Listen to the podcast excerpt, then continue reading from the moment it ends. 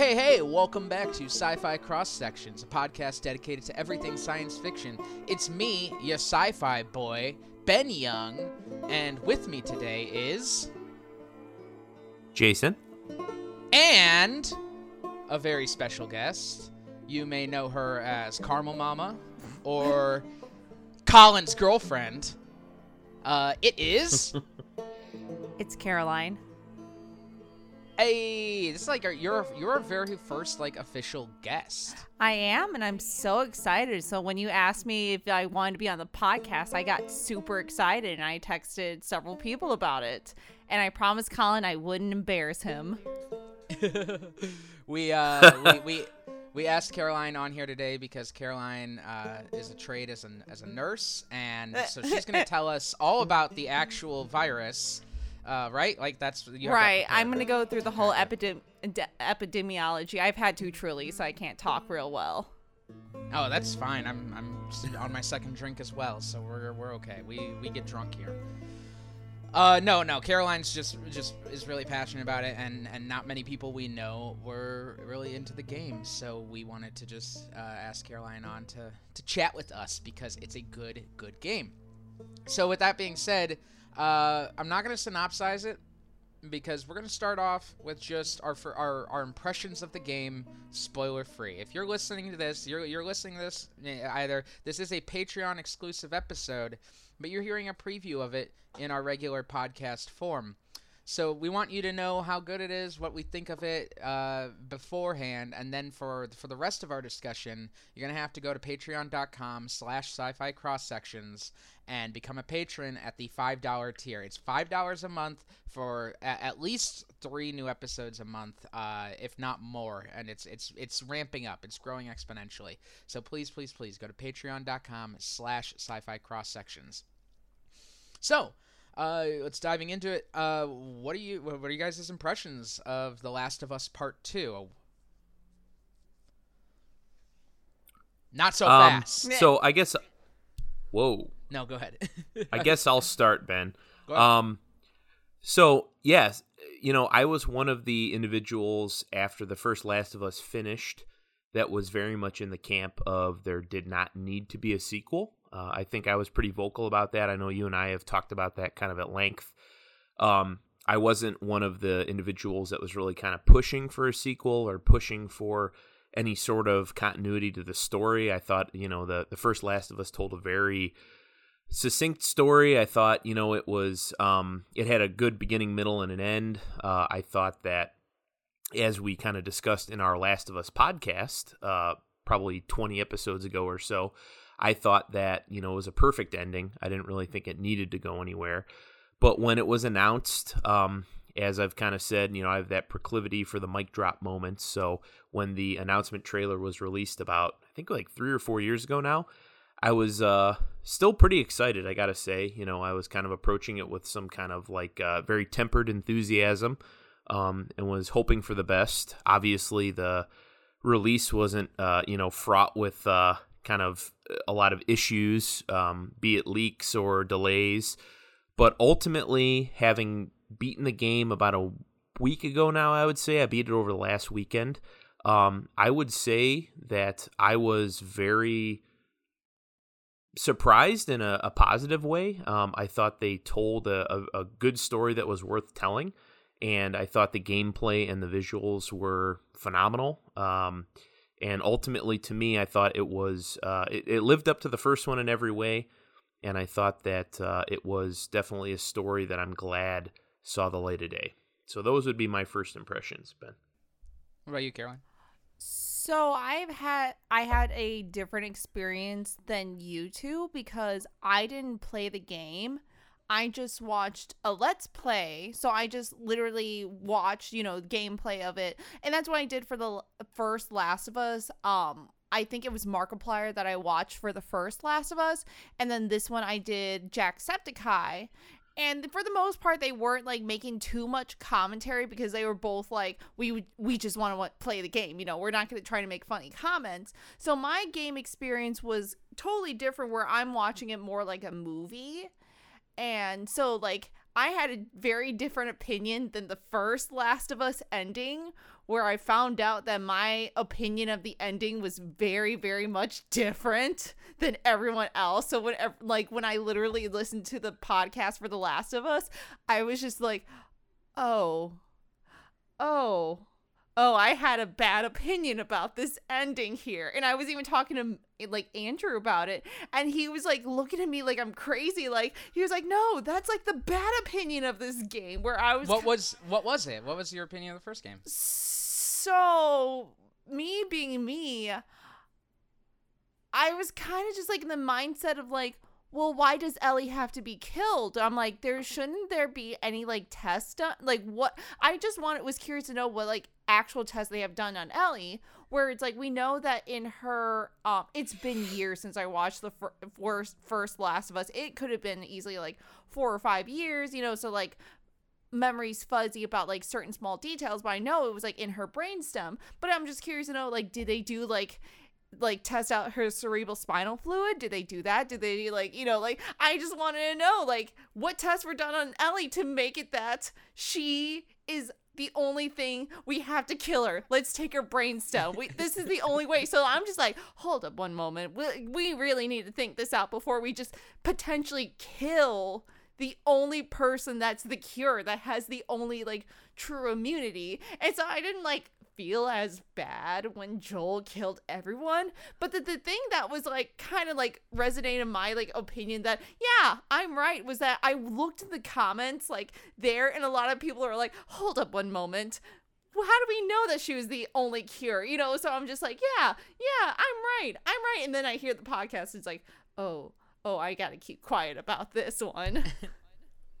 that's fair. I think that's a fair, fair perspective on it. I think I think a lot of those answers are are given in in Last of Us 2 and we'll talk more about that in a bit. Right. Um I I do think that uh even I, I I think those people who kind of like like not you withstanding I think you asked those questions because you're you're probably in the medical industry and you said a lot of words that well you are in the medical industry and you said a lot of words that I didn't understand just now um like cerebral spinal fluid. I don't know. Like a spinal tap, you like basically Oh yeah, the band. Yeah, exactly. And uh I I but a lot of the people who like question the ending of the first one and who kind of like paint Joel in a good light, I feel like did it because of some sort of weird attachment to Joel rather than an actual like answer uh, or, or an, an actual concern for Ellie. So, and we'll get get more into that as well. Uh, but you, what is so? What is your opinion watching to then? It's kind of one of those things like, like I still had a great time. I really loved what I saw, but like we'll talk more about spoilers later. But it was just like I can't imagine what the gameplay would have been like you know, like feeling the story and going through the gameplay while I'm just like watching it like I have no choice, you know, like I can't make my um decisions if that makes sense without, you know, revealing spoilers just yet. But okay. I had a great time. I'll just leave it at that. Sure. And I think I think your perspective on it is going to be really interesting cuz your perspective is the exact reason I'm so against a TV show of The Last of Us and why if you've listened to our, our other episodes where we've talked about it in the news about how this is coming on HBO with Neil Druckmann in charge and the guy who did Chernobyl, I think. I I think having a participant point of view kind of takes out a whole part of the game. And I'm excited to dive deeper into that to to see where some of your opinions lie. I I loved this. I think it's it's going up in the grades. It's definitely game of the year, um, and it's going to be a tough game to beat when it comes to the rest of this decade. You mean Animal Crossing doesn't beat it? Uh, no, no, it doesn't. No, because uh, I, I, I, I've, I haven't gone back to Animal Crossing. I've abandoned my, I've abandoned my villagers. Your I've weeds- abandoned my I mean- boys. the weeds. Let's have be real. overgrown. Let's be real. So Animal Crossing is twice as violent, but half. No, I, I do. I think the only game that's really going to come up against The Last of Us 2 at this point, this decade, is going to be God of War 2. or Oh, is there a God five. of War game coming out? Yeah, they're coming out with a sequel of the one they Oh. had on PS4. I literally had no idea about that. I don't keep up with Wait. news. Wait, did you did you you you, wa- you watched or played the the one that um came out on PS4, right? Uh uh I literally did not watch that gameplay at all. So I Oh. literally did not even know Oh, that there was a second Ugh. one coming out. I don't keep up with the news. well, yeah. Well, let me ask you both a question. So, the comparison I wanted to make when we kind of got into it, um, which may or may not be right now, but hopefully isn't, was actually Red Dead 2. Mm. So I know Caroline had kind of gone through Red Dead 2, but did you have a chance to play oh yeah, that, Ben? yeah, I played the fuck out of Red Dead 2. Okay, cool. So that's going to be kind of the crux of my comparison uh, when we kind of actually, you know, get into the the meat and potatoes here. Um, but yeah, no, I, I can definitely see what you're saying. I think there's a few games this generation that really kind of pushed it in terms of production value and story, um, and kind of pushed that whole argument of games as an art form, if you will. I definitely think Last of Us 2 is one of those games. Um, I think it's interesting that it's been so divisive, and that's kind of part of what I would like to touch on tonight Oh, as we well have to. right. um, because I've I've definitely been uh, I've been kind of sadomasochistic here in the last you know week uh, on the the subreddits, and my my goodness, uh, wow, uh, we'll we'll definitely touch on that I'm sure, but um, yeah, just really interesting to kind of see the uh, I guess the response to the game coming out, um, the response to the story now that people have kind of had the opportunity to consume it and really sit with it and kind of spend time with it. Um, so yeah, I'm, I'm definitely excited to discuss it with both of you. Um, and uh, like I said, generally I enjoyed it, and I thought it was kind of a worthy um, successor to the first one, which I think is probably one of all collectively, at least I know for Ben and I for sure, like one of our favorite Oh, yeah. games as far as the I think story I think this one I think this one is better than the first one. I truly do, and I'll just say that right now. ben, you're gonna get death threats starting. Tomorrow. It? Uh, good. Bring it on. I I what, they're neck beards. What am I gonna do? Uh, that's a good point, and I really want to start talking more in depth about it. So there you have it. It's a good game. You should play it. Um, don't listen to the very loud minority who are review bombing it. It's very, very good. And if you liked The Last of Us Part One, you and you like our opinions on The Last of Us Part One, you will 100% like The Last of Us Part Two. So now to hear the rest of our discussion, please go to patreon.com slash sci-fi cross sections and become a subscriber at the $5 tier. Uh, spoilers for he, from here on out for all of those who are on our Patreon right now. So if you are on our Patreon and you have not uh, list, if you have not played The Last of Us 2 and you don't want to be spoiled, turn it off now and go play it because we're about to talk about everything. We're gonna ruin it. I'm gonna ruin it in 10, 9, 8, 7, 6, 5, 4, 3, 2, 1. Joel dies. I was hoping It's that would be your spoiler. I was hoping to God that it would just be like Joel is dead. he got killed by a five iron. so okay so so now that we've kind of like the big ones out there so i will tell both of you that luckily so i heard that the leaks kind of were out and they were out in the wild and i did my damnedest to avoid any sort of spoilers because obviously it was something that you know as it got closer i was really really looking forward to. Um it was not spoiled for me so i will say that through my own diligence and just kind of i guess not being curious and not you know clicking on the wrong web pages the last of us part 2 was not Same. spoiled for me. So i went into it when i i purchased it i you know uh, downloaded it i did the 100 gig patch or whatever the hell it was and I played the game through, I think, as the developers intended. So I didn't have any inclination that anything was going to happen to Joel, or, you know, I, I really didn't know. And I will say that that scene to me, that it really, it really hit me. You know, it was kind of one of those, um, you know, suck the air out of the room sort of moments for me. Um, but I, I, I'll say just right off the bat, like, you know, being a Naughty Dog production, they're going to really lean heavily on the production values. And just the game from, you know, frame one is just stunning. I mean, as far as a modern AAA video game, uh, as far as, you know, modern graphics technology, modern animation technology, just presentation uh, as a whole, you know, really a video games is kind of a, a new school visual medium um, or media just blown away. I mean, holy shit. I- am sure you probably both felt similar.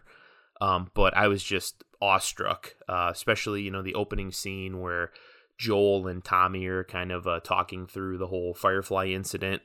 And, um, you know, you get the sun setting over Jackson and they're, you know, riding the horses back. It was just like, holy shit, I'm in for the ride. You know, here we go. So really hooked me just right away. And I thought that diving into the the meat of the story, you know, within the first few hours, kind of in the prologue, um, I, I, thought it was a really ballsy move to kind of do the uh, different perspective thing, kind of the perspective switches. But I thought it really kind of went a long way in establishing the story that they ultimately were trying to tell. And I didn't at that point. I wasn't really aware if they were going to like go back to the Abby perspective, like kind of obviously they would do later in this story. But I thought that it was a really clever way of kind of introducing those mechanics. And um, I, I, mean, it had my buy in right away. Um, I, I know I can't speak for every fan or non fan of the game, but I thought it was a really kind of ballsy take on the story to uh, to be jumping back and forth within the first hour of you know a game that most of us have been waiting the better part of a decade for. So, fun fact: I stand Laura Bailey like a fucking freak, and I I kind of I've kind of I while I was not spoiled, I kind of figured Joel was gonna die. I figured he was gonna die off screen. Actually, I figured like the game would open up and he would be dead. Um, so when the game opens up and you're playing as them, I was like, oh, all right, well, I was wrong about that. Um, and we're playing as Abby, voiced by Laura Bailey. I loved her. I was I was so into that character. I was like, "Oh man, here's here we go. What's what's she going to bring to this game? I am so fucking excited for this character. She is going to be such a great joy to have." And then she clubs Joel in the head with a five iron, like Caroline says. And it felt it was such a greater betrayal for me. I think just because like I like other people may have been distrusting of her early on. Early on, I was like, no, no, no, it's not all as it seems. They're not looking for someone to kill them. They're looking for someone because they have something important and uh, I was very upset to be very wrong about that because I was just trusting of Laura Bailey in general. She also doesn't play villains often, which was another big shock. She was a big villain in Full Metal Alchemist. I didn't know she, she's in full. I don't. Yeah, I don't she's like once you told me who she was, I looked her up and I realized like, oh wait, I actually know who she is. I don't. I don't know that stuff. It's it's that's an the anime. Wheelhouse. Yeah. I know. I don't. I don't Not, watch that. But it was so like interesting because I literally don't look up trailers for anything. Like unless it's a movie I'm dying to see like a hundred percent, I might just look up like the first teaser trailer or and I don't read anything about the movie. Like, uh, what was a good example? Like Fantastic Beasts and Where to Find Them. Like the first movie, I had no idea that Johnny Depp was even going to be in the movie. So like when he appeared, my friends were like, "Yeah, he's in the movie. You didn't know?" Like I literally do not re- read anything about movies. I don't read anything about video games if I'm interested in them. I don't look up trailers because I kind of find it like more fun to not know anything and go deep in. So the only thing I knew was that we're playing Ellie. So I just assumed that Joel was going to die or there was going to be something that happened. So when Abby like you start playing as Abby, I'm like, "Who's she?" Like I was just like already like what's this game trying to pull over on me? I don't trust this at all. I do not feel safe. And it's kind of like I really liked the character design because when's the last time you saw a buff woman that like is just like completely like flat chested big arms. Like i just wanted to be held by her at one point because i'm just like look at her. You Be need- be careful, Caroline. You're gonna start getting death threats now. like look at them like who needs weapons when she got them guns? Like i was just like admiring her at that point. And it was just like and then uh, like i like but that was the best thing about the game was like the setup is that you're starting to like this character. You're intrigued who they are and then she straight up murders the most beloved character not because he was a good character but because people liked him. Like even though he did not like he he he's done bad stuff. Like he did not do anything like redeeming in the first game technically. But she killed off a big character and it just kind of sets you up where you're in that rage where you feel like Ellie where you're just watching like this person be killed in front of you. So you just feel that rage. Like it's such a great setup yeah, and I mean, it totally is, and like that's kind of you know one of the key points I think um, go, going into the game. Like you know that was un- unfortunately I think that was one of the scenes you know two hours into a thirty hour long game that put off a ton of people because they were looking at Joel as kind of something different than I think you know at least in the discussion we had you know a few months ago on The Last of Us Part One um, you know, like uh, I know Ben and I kind of talked at length about Joel's kind of true nature and, and like really who he was. And I thought that, you know, I, I was one of those people that really with the first announcement trailer, I kind of called that like Joel's going to be dead or he's going to die. Like, you know, there's no way Joel makes it through The Last of Us Part 2. So, like, I wasn't really necessarily surprised when they killed his character off. But I think what really kind of and I wouldn't say shocked me, but what really kind of hit home was the brutality of it. Yeah. Because, you know, one of the things that's kind of been like heralded, I guess, um, for for better or for worse, with The Last of Us Part Two, and I think probably as a sign of the times for worse, um, is just the the the violence and the brutality and just kind of like the viscera at which this game kind of gets its point across. You know, it's a very dark, very kind of gray very violent game for kind of a very screwed up time that we find ourselves living in. Um, so you know, it, it's not the game's fault, but I don't think it really it came out in like uh, the you know the best atmosphere for for people to really kind of um, take its kind of message, I guess, or maybe take its story for for what it's worth. Because I think everyone's kind of so down in the dumps and downtrodden, given the state of the world. You know, it's certainly not helping uh, matters in regards to that, but yeah, I just thought that it was a really interesting setup, and I like how they they they truly do pick it up as a part two. You know, it does feel like a continuation of a larger story. It would have been really easy for them to say, "Oh, 10 years later, Joel and Ellie are on some other adventure, and some random bullshit happens." it made but itself they- necessary. yeah, in, in every way, I feel like it did connect itself meaningfully to the first story. And although, you know, obviously there's, uh, as Ben said, kind of the vocal minority uh, that kind of rejected the story beats and rejected the story that Naughty Dog tried to tell. Um, I thought, by and large, the message was was powerful. Uh, I think you know it, it gets derided as kind of a simple message, as a oh yeah, revenge bad, duh. But truth be told, I thought the way that they kind of spun those cycles, wh- which is a whole other part I'm sure we'll get into, and I really would like to get into in more depth, but the way that they told the story and the perspective shifts really, I, I mean, you couldn't tell that story without kind of, I, I would say, if not masterfully, um, carefully handling those perspective shifts and kind of carefully handling what you're showing and how you're showing it, if that makes any sense. So I, I thought they did a really good job with that because to me, and you know, Ben, I- know you're a writer, so you you kind of understand the importance. If you are in a position where you can tell a story and it's one story, you're trying to tell it from multiple perspectives, and you can make the audience sympathize with the villain. That's pretty impressive from yeah. a storytelling standpoint. Absolutely.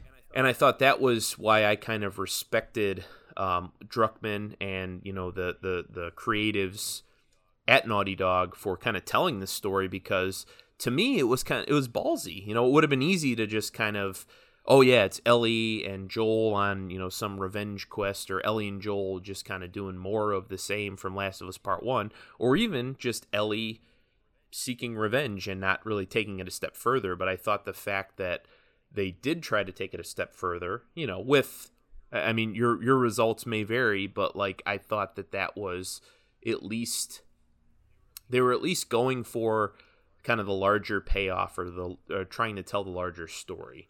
It certainly didn't feel like they were trying to limit their uh, their scope or their ambition with this one. For the record, we need to give Hallie Gross her credit where credit's due because she's the Druckmann was a writer, but Hallie Gross is the writer and narrative lead of The Last of Us Part Two. So Hallie Gross, like Druckmann directed it, and he did a wonderful job directing it.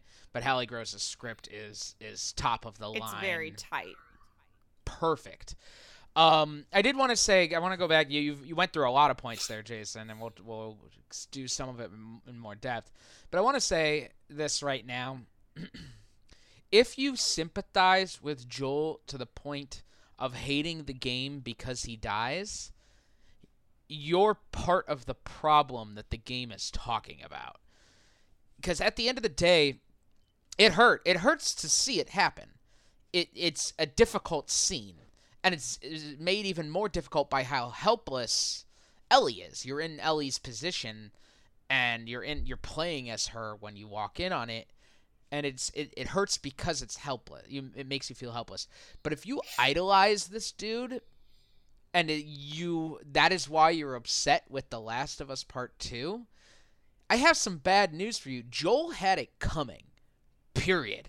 He had it coming since he had it coming since before The Last of Us Part 1 started. What does Ellie say when uh when I think Dina asks her like does she have any idea who these people are? And Ellie's like Joel made a lot of enemies. It's like this dude was not good. He was never good. When we first meet him, he's a gun runner who kills a dude that screws him over. So he's a bad dude and he deserved that 5 iron to the head. it hurts. It sucks, but it when it really comes down to and this is it's interesting because this is constantly what I'm wrestling with playing as Ellie. I'm trying to like trying to to pass my my knowledge into her and be like he deserves this. Why are you trying to avenge this dude? He is an awful person. And then you come to find out she knew. She knew what he did. She could easily draw to the logical conclusion these people are from Seattle, the out, out west. Where were they before? They were out west. Oh, what could it possibly be? Who could be mad at Joel so much that they go and kill him? Who could it be? But we don't know but, like certain details due to the narrative of like she knew, but we didn't know how the like them two as two characters how they're interacting at that point because we just automatically assumed like they're not talking, so we get like you know some exposition dialogue that it doesn't seem like they're at the best relationship but it seems like they're building. So it's kind of hard to say of like what's actually going on. Where it's like, you know, in the beginning, it's like, oh, something bad happened and she never forgave him, you know, like that kind of stuff. But to also piggyback on the both of you in how people are upset, like, oh, he got killed the most brutal way possible. There, the subject is the cycle of violence, where like you mentioned that in the first game, where it's just like you know like it's just a tired like cycle of violence. Like these people straight up murder each other you know like maybe less brutal like you know the cannibals and stuff like that from the first game but like it like we can't have a moral compass exactly when it's just like Joel has done all this like violent shit in the first game, and then we get upset when like he's killed in a brutal way possible. We don't know what the reason is, but we can't like we're just upset because we witnessed it happen. You know, like this is a character that we loved, and this is from Ellie's perspective of you know someone that she's cared for. We don't know what happened in between that time just yet of why like is she upset because she never got to forgive him or was she like on the mends with him at that point it was just like it, you like you said, you just feel helpless like during that moment. Absolutely. And well, I, yes, I, and I originally thought that she was mad at him because he, she came out to him or something. Yeah, that was I my was original thinking that thought. Too. And and that nothing worked out. I never expected that she actually found out the truth. And I I was even once I learned that she found out the truth, I was even more shocked that she was so gung ho about going after his killer because I, I, think what it really comes down to, because Ellie talks about early on, she's like, well, maybe maybe I'll have a movie night with Joel when she's talking to Dina, and I think I think there's a part of her that's looking to forgive her forgive him, but I think most importantly, there's a part of her that's angry it wasn't her that got to kill him. I think there. I really think that's the case, and we'll never. She never says it, and we can never say for sure. But I do think there that a part of her in tracking down Abby is that she was never able to get the closure she needed, and I think that closure for Ellie would be to be the one who to to finally let him die or put him down in some way, and and, and Joel would have accepted it. I like with See, that so- perspective, more or less. Like I don't really see that where I don't think Ellie would have killed him. I think it was just like that period of like she was still trying to find a way to like, you know, forgive him to get that closure in the end, and I think that's why she set out for her revenge. Yeah, so I mean, I, I actually agree with Caroline there as far as the interpretation of kind of, you know, Ellie and Joel's story, or I guess how Ellie and Joel's story closes, or kind of how you know Joel's death, uh, I guess, kickstarts kind of Ellie's journey towards some sort of redemption. Ultimately, in the end, I guess, if you wanted to look at it that way, like to me, so it's interesting. I remember back to when we did our initial Last of Us podcast, and we talked about kind of how much of a monster Joel was, and you know the fact that he robbed Ellie of her agency, he robbed her of her decision to kind of you know make make that choice for herself as to whether she lives or dies, as to whether you know she's a sacrifice for the good of humanity or you know whatever. I mean, we talked about it at length. And it was interesting to me because I feel like Naughty Dog ultimately took kind of the middle ground um, as far as how that relationship or how the, the lie, in, in quotes, I would say, uh, was perceived. So, what I mean by that is we don't start the story with them irrevocably, you know, destroyed as far as their relationship goes. You know, we start the story where it's cold, it's distant, but it's not like, you know, you're dead to me type relationship. And this was, as we don't know at the beginning, but, you know, we come to find out after Ellie has found out basically the truth. So she knows, you know, she knows what happened. She knows exactly what Joel did. She knows his actions, um, basically, and his justifications for those actions. But she still has that capacity to try, at least in the ending, to try to forgive him and try to rebuild that relationship. So I think it's interesting because, you know, a, a year ago or six months ago or whatever, when we did our episode, and subsequently, you know, seven years ago when we played The Last of Us Part One for the first time, I think the the thought or the inclination is that that's such a lie that if the truth ever was found out, it would be impossible to come back from. But I think one of the things I kind of respected about the story is that it doesn't try to hide from that. It, it grapples with it in the forefront. It's it's it's all out there, you know. It's it's known, and how are these characters a damaged by that revelation, and b how do they come back from it? How are they going to treat it? You know, in Ellie's case, surprisingly to me, you know, she's willing by the end of the story to kind of let bygones be bygones and try to start the healing process, which I think ultimately kind of even lends, um, you know, more kind of credence to the, I guess the the thesis that the story seemingly is about revenge, but could be kind of construed as being about forgiveness, which I, I kind of like. I like that interpretation of it. But uh, yeah, I, I don't know. I don't see Ellie as grappling with rage towards Joel or like any sort of ill will towards Joel. I see it more as kind of a conflicted sense of wanting to forgive him because she does care about him, but also feeling robbed of, uh, like we discussed in our Last of Us One podcast, robbed of that agency and robbed of the chance at a I guess meaningful life, if you will, or a meaningful death. Yeah. yeah, I mean, Right. I, I it's a go all very good points.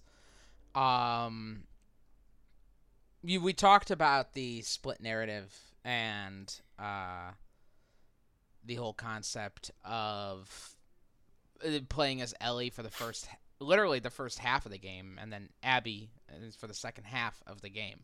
I didn't expect it to be a full half. Um, and it was done. I, I I think if I think at the end of the day, my my one gripe about this game is I maybe would have liked to see it back and forth more than just all in one chunk on each side.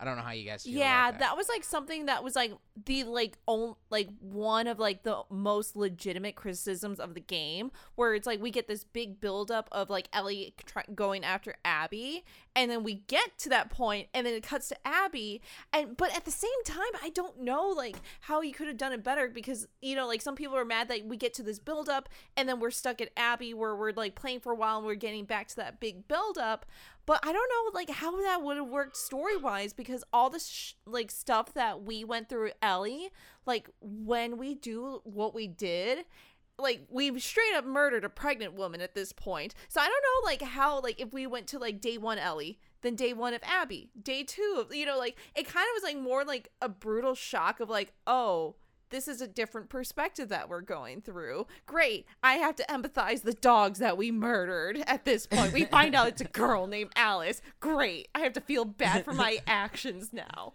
But like I don't know, like at that point it like I was even like sitting there like would have it been in like a better storyline if we went back and forth or is it just better that we had you know a big chunk of the game with Ellie and then a big chunk of the game with Abby? I I still don't know.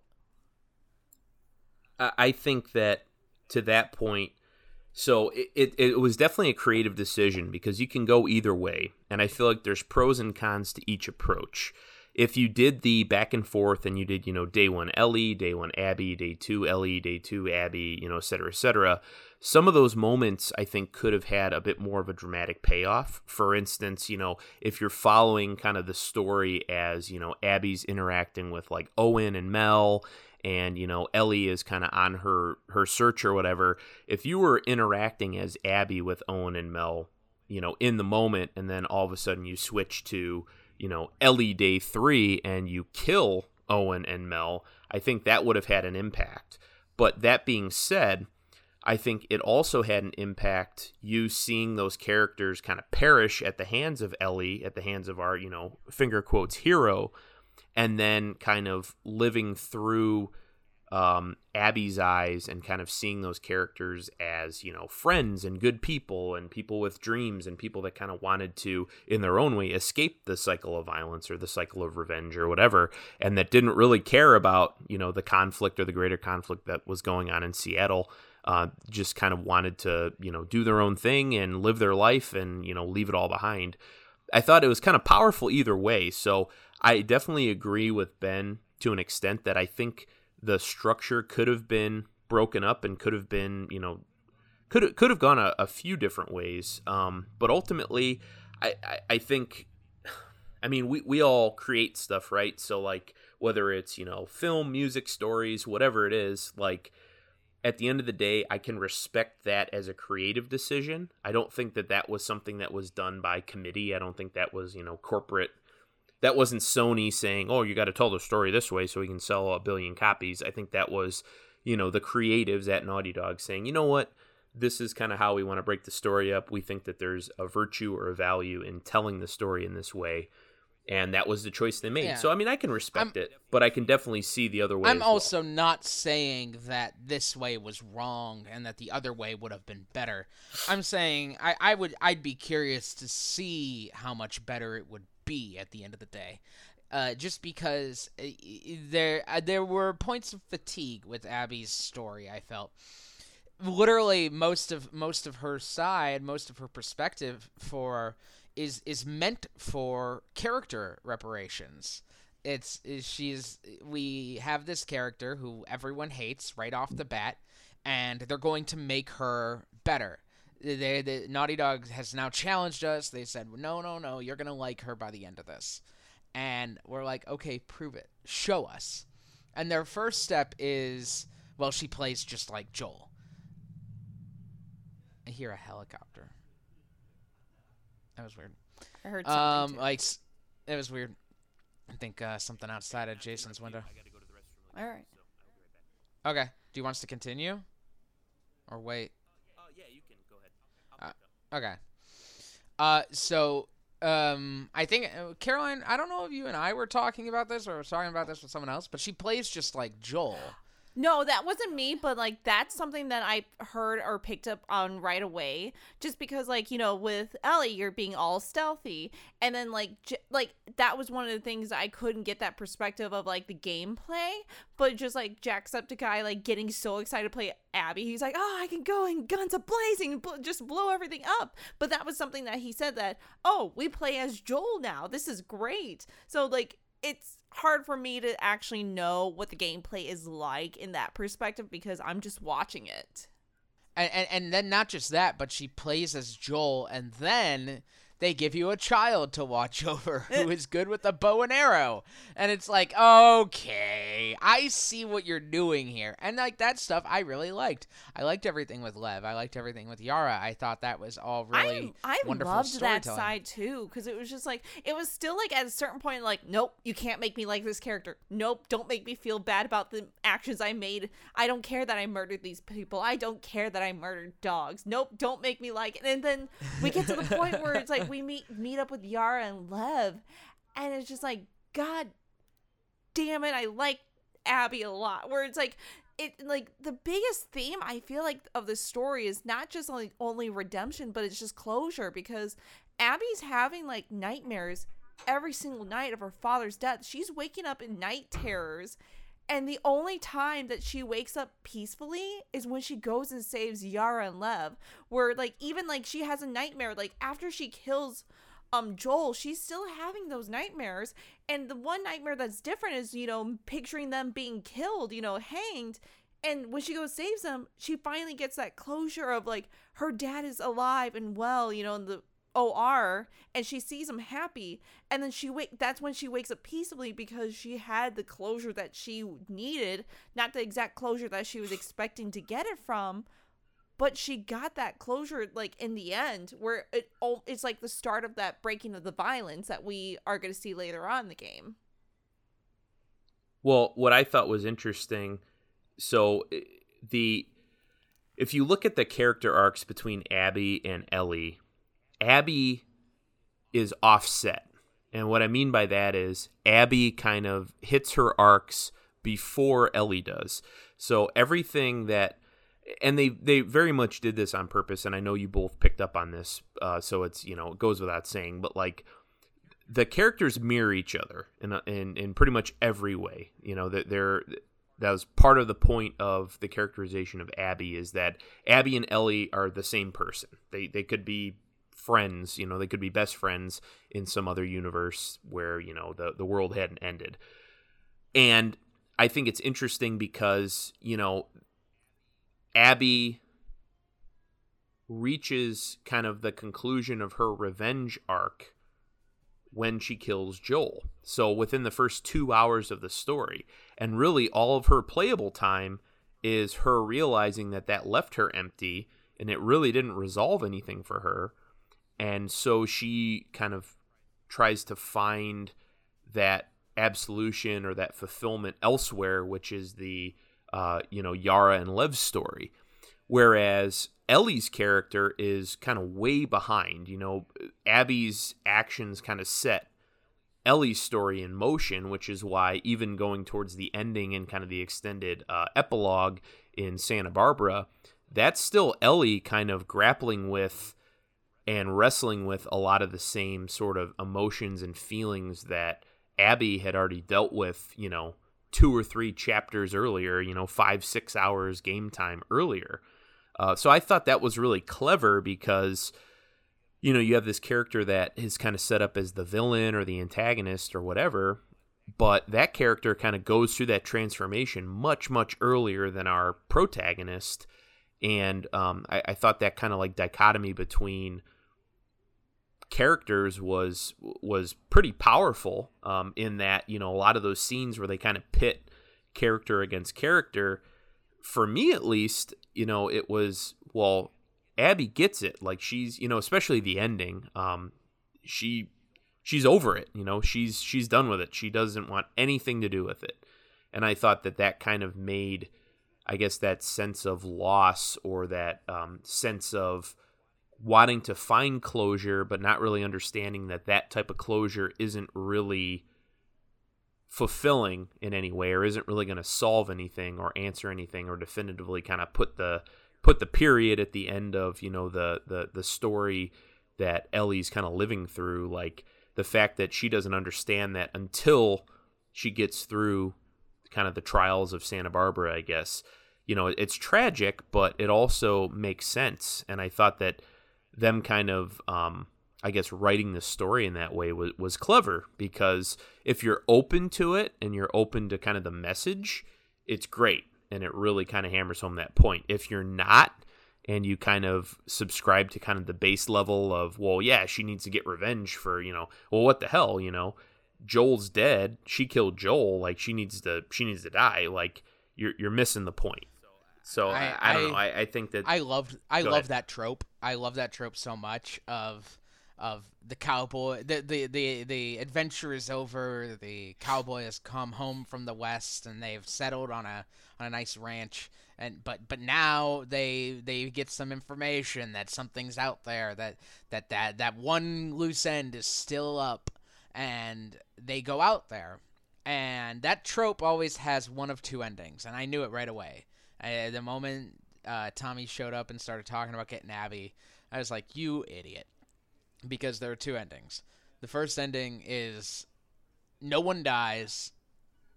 Ellie learns her lesson. The cowboy learns her lesson, and everyone moves on with their lives. Uh, the second one is everyone dies. It's a bloodbath, and nothing good happens. And it was the first one. It's the it's the former kind of ending. But my favorite thing is that she's punished for going back she doesn't cross the line. She ends up pulling back. She breaks the cycle, but she's punished for it. And that's not something that happens often. And usually, if a hero is willing to come up to the line and move away from it by the end of it, they're they're they're like, "Oh, everything's okay. Congratulations. You go home. You'll be forgiven." And it's I, I literally had got goosebumps when it happened when she came home after after saving Abby, quote unquote, and picked up the guitar and tried to play it and it was fucked up.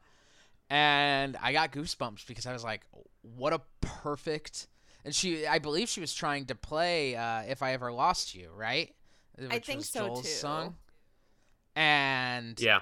she she lost it and now not only did she lose Joel, but she lost her connection to him as well for going there. Yeah. And I thought that was I thought that was powerful. I think like I because I... you can't you can't you can't you can't learn anything if you're not punished, you know what I'm saying? I think I like texted you, Ben, like at that moment I was like they did her dirty. She can't play the guitar no more. Uh, but like something that was really interesting that I picked up is that in the beginning, it's Ellie going to Tommy, like, we need to do this. We need to set out for this revenge, you know, really trying to pull Tommy. And Tommy had so much to lose at this point.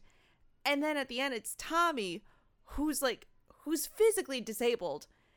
His wife he left his wife and he's now seeking revenge. Like he's totally a different character from the beginning where he was using trying to use logic of no we can't really do this. And now it's tommy that's trying to get ellie to seek revenge. Like ellie like that was in the back of ellie's mind at that point that you know going back out to seek uh, abby. And then it was you know ellie that lost everything at the end where we don't know if she if Dina's gonna take her back. I'm assuming that Dina went back to that town, but we don't know exactly where she's at with the baby. And Ellie lost her fingers. She lost her guitar fingers. Like at that point where it's just like, oh my gosh, where yeah, technically Ellie did get the closure and you know at what cost at like but at what cost but i really saw an interesting perspective where the first game gives you a false sense of hope where it seems like a happy ending but not so much while the last of us 2 it seems very bleak but there's potential for hope. That was his perspective the ending where it's like yeah there's still a potential that you know everything could go well. You know maybe dina takes her back and then maybe abby and lev find the fireflies you know who knows? So that's up for interpretation but i thought that was interesting I like to. Well, yeah, so- true. Honestly, I mean, uh, you know, at the end of the day, neither of them did the bad thing. Neither of them killed each other, and they managed to get away from it. I don't, you know, they don't have to lose everything. They were punished, and now they can move on with their lives. So I like to think that Ellie will get back with Dina, and Abby, of course, I'd like to think would get back with the Fireflies. and it's just something where Well, so no, I, I just I just want to say really quick, kind of in response to your point, Caroline. So basically, um, that whole ending epilogue scene, um, it was kind of funny because I messaged Ben too. Like I got to the farm the first time, and I've been like fighting to beat this game for the past three weeks. It's just been so busy. And I messaged Ben because I literally it was like one in the morning on like a Tuesday, and I was like, I'm gonna beat this game tonight. And I got to the farm. And then, like, when I switch perspective back to Abby in Santa Barbara, I'm like, oh shit, I'm not going to beat this game tonight. And I message Ben, and he's like, yeah, you probably got about three hours left. and I just kind of laughed. I was like, okay, I see what they're doing. But, like, I, I as just a little aside, I just want to bring that up. But I think it's interesting because Tommy, in the end, and I'm sure this was, you know, it, it's on the nose, but it, it's still pretty clever. So if you notice, when they were in the theater, I thought Tommy was dead. I thought Abby shot him in the head, killed Tommy. So when Tommy comes back, I was, excuse me, I was a little bit surprised. Um, you wait, see wait, that wait. his I'm sorry. eyes. I, I'm interrupting you. I'm sorry. If there's no Yeah. body, he ain't dead. Period. We saw a dead Jesse, and I knew Jesse was dead. We did not see a dead Tommy. He got Yeah. shot and the camera Well- cut away. I knew he was fine. Well, well, with how they were kind of handling things, I was like fully prepared for. Oh, okay, Tommy's dead now. So when Tommy comes back, it was like, oh, okay, cool, Tommy's alive. But if you notice, so Tommy's right eye is like, you know, it, it's damaged, and it, he looks to potentially even be blind in that eye based on the injuries that he received from, you know, Abby kind of shooting him or whatever, and kind of getting a grazing wound. So I thought it, his character shift in the end was interesting because it really does hammer home the trope or the symbolism of an eye for an eye makes the whole world blind. Um, he he kind of has that mentality now where he's very much just kind of for revenge and he's for you know getting what he thinks are his just desserts and you know gotta kill abby gotta finish this whatever where he wasn't before. So i thought it was kind of interesting you know uh, physical symbolism at least in the physical change of his character as far as like the ending goes um i really liked it uh, when we finally got to that scene where you know ellie comes back to the farm and dina and jj are gone. And you know she walks through the house and you know the house is empty whereas before it was very warm and kind of welcoming and you know it was this kind of cozy home in this post-apocalyptic hellscape. Now it's just very cold and you know there's really nothing inviting or warm about it and when you get up to that room you know kind of ellie's studio i guess it's it's unchanged from the first time we're at the farm in the uh, the beginning of the epilogue and i thought that was really powerful and I enjoyed the scene with the guitar because again, you know, the guitar comes up several times throughout the course of the story, and it is kind of the the um, I guess like tangible connection or physical connection um, and symbol of Joel and Ellie kind of together in their time together. Um, so I thought that you know the missing fingers and not being able to play guitar and you know leaving the guitar behind, kind of symbolizing leaving Joel behind, was pretty powerful but I I kind of tended to to pick up on a few things in the ending that I also would say were kind of hopeful. Um, if you notice, when you beat the game, if you go back to the menu screen, it's the boat that Lev and Abby leave on, and they're actually at the landmark that uh, the Fireflies mention in the radio transmission when they are in Santa Barbara. So they kind of ambiguously, but not ambiguously, like tell you that yes, they did in fact Hmm. make it to the Fireflies. Wait, repeat that. So that was kind of. So the main menu changes from the boat in the fog and in the mist to the boat beached right by where the new Firefly base is. Oh, I, I didn't notice that. I don't know why I didn't notice that. Yeah. Yeah. So Abby and Lev do in fact make it to the new Fireflies If base. if they're so if, that is if they're still there, it's been a couple weeks. Yeah. at that point, That's a or cool months, detail. right? Yeah, but been but that is so so their story kind of ends there. The other thing that was kind of hopeful for me, and and you both may or may not have kind of picked up on it, but to me, this is my reading of the ending. So I'll just kind of go go there now. Um, when Ellie shows up to the farm, she's wearing the bracelet that Dina gave her. Um, she also, when she kind of walks in, she doesn't say Dina, JJ, Dina, JJ, where you at? I'm, you know, I'm home.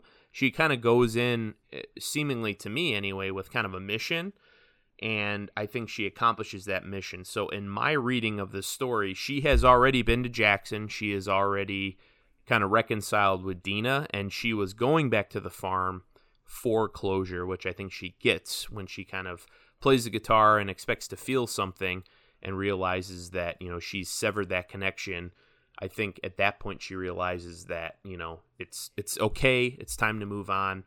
I don't, you know, I, I'm done. I'm done with this kind of chapter in my life. And then that's kind of where she leaves it, and that's why she leaves the guitar there. So that's my reading of the ending. So I think both characters got a relatively happy ending, or if not happy, you know, they obviously went through trials to kind of get to that point, and and many tribulations to get to that point, um, and s- certainly suffered.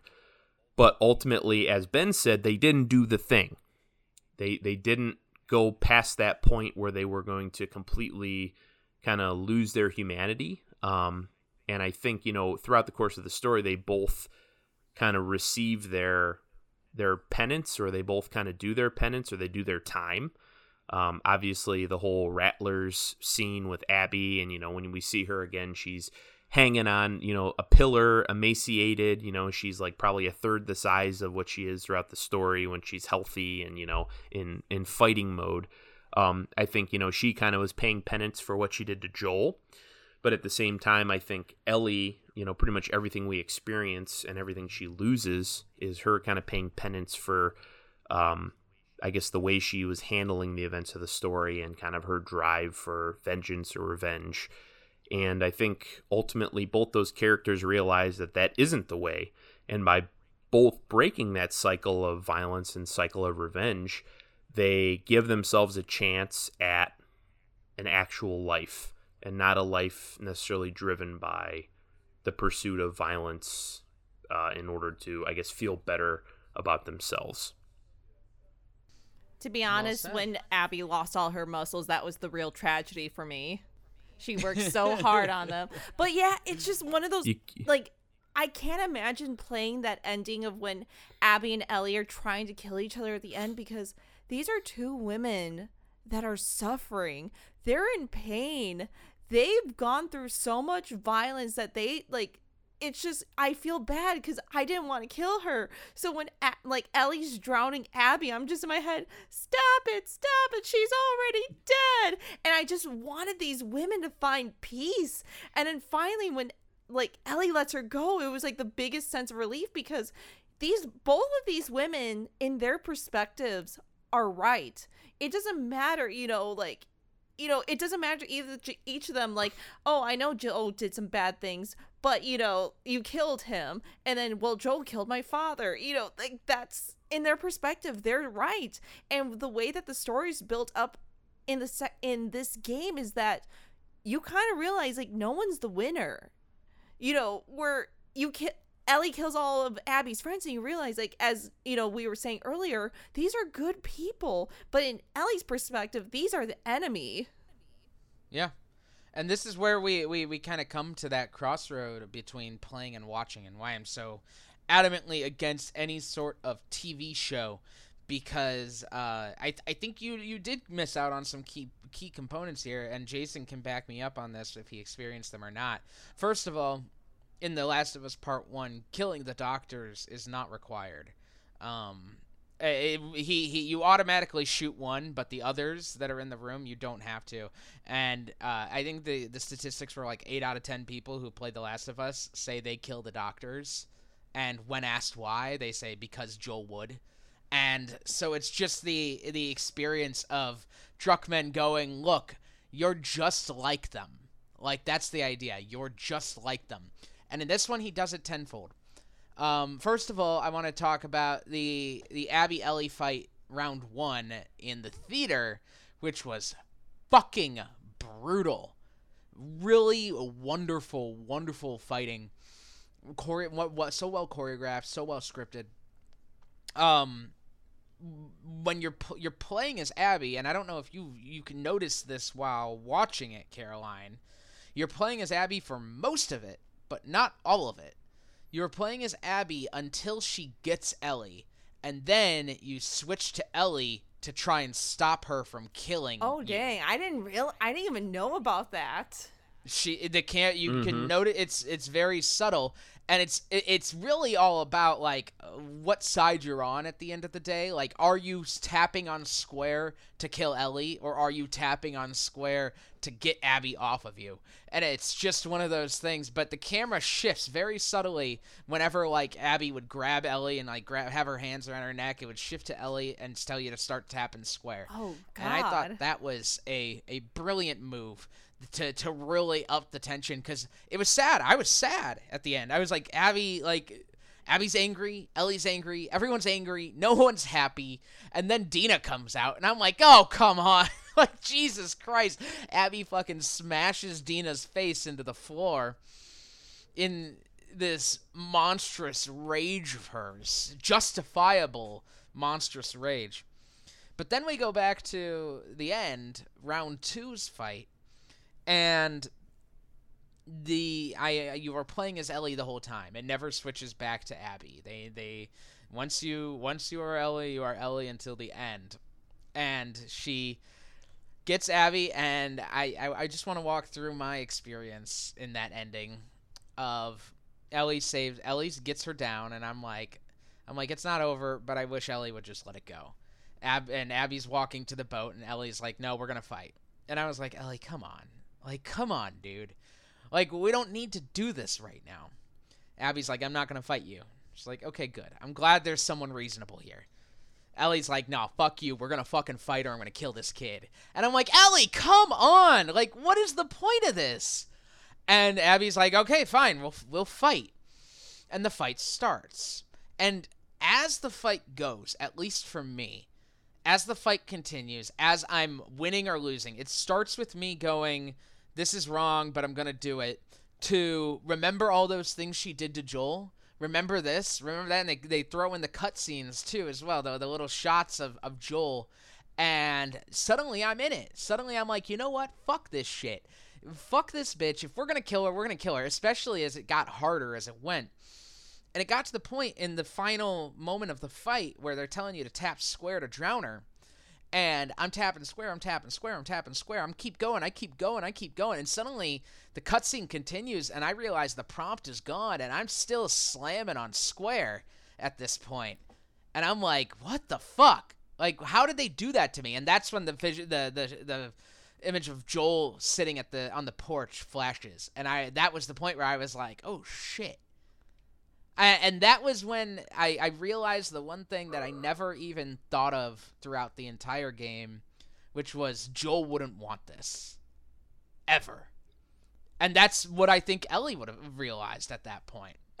And that's the, that's the that's the experience I had being in Ellie's shoes. And I, I, I don't know what it was like being a participant. I don't know what Jason's experience was like, but I'll let you guys So, talk Ben, about that.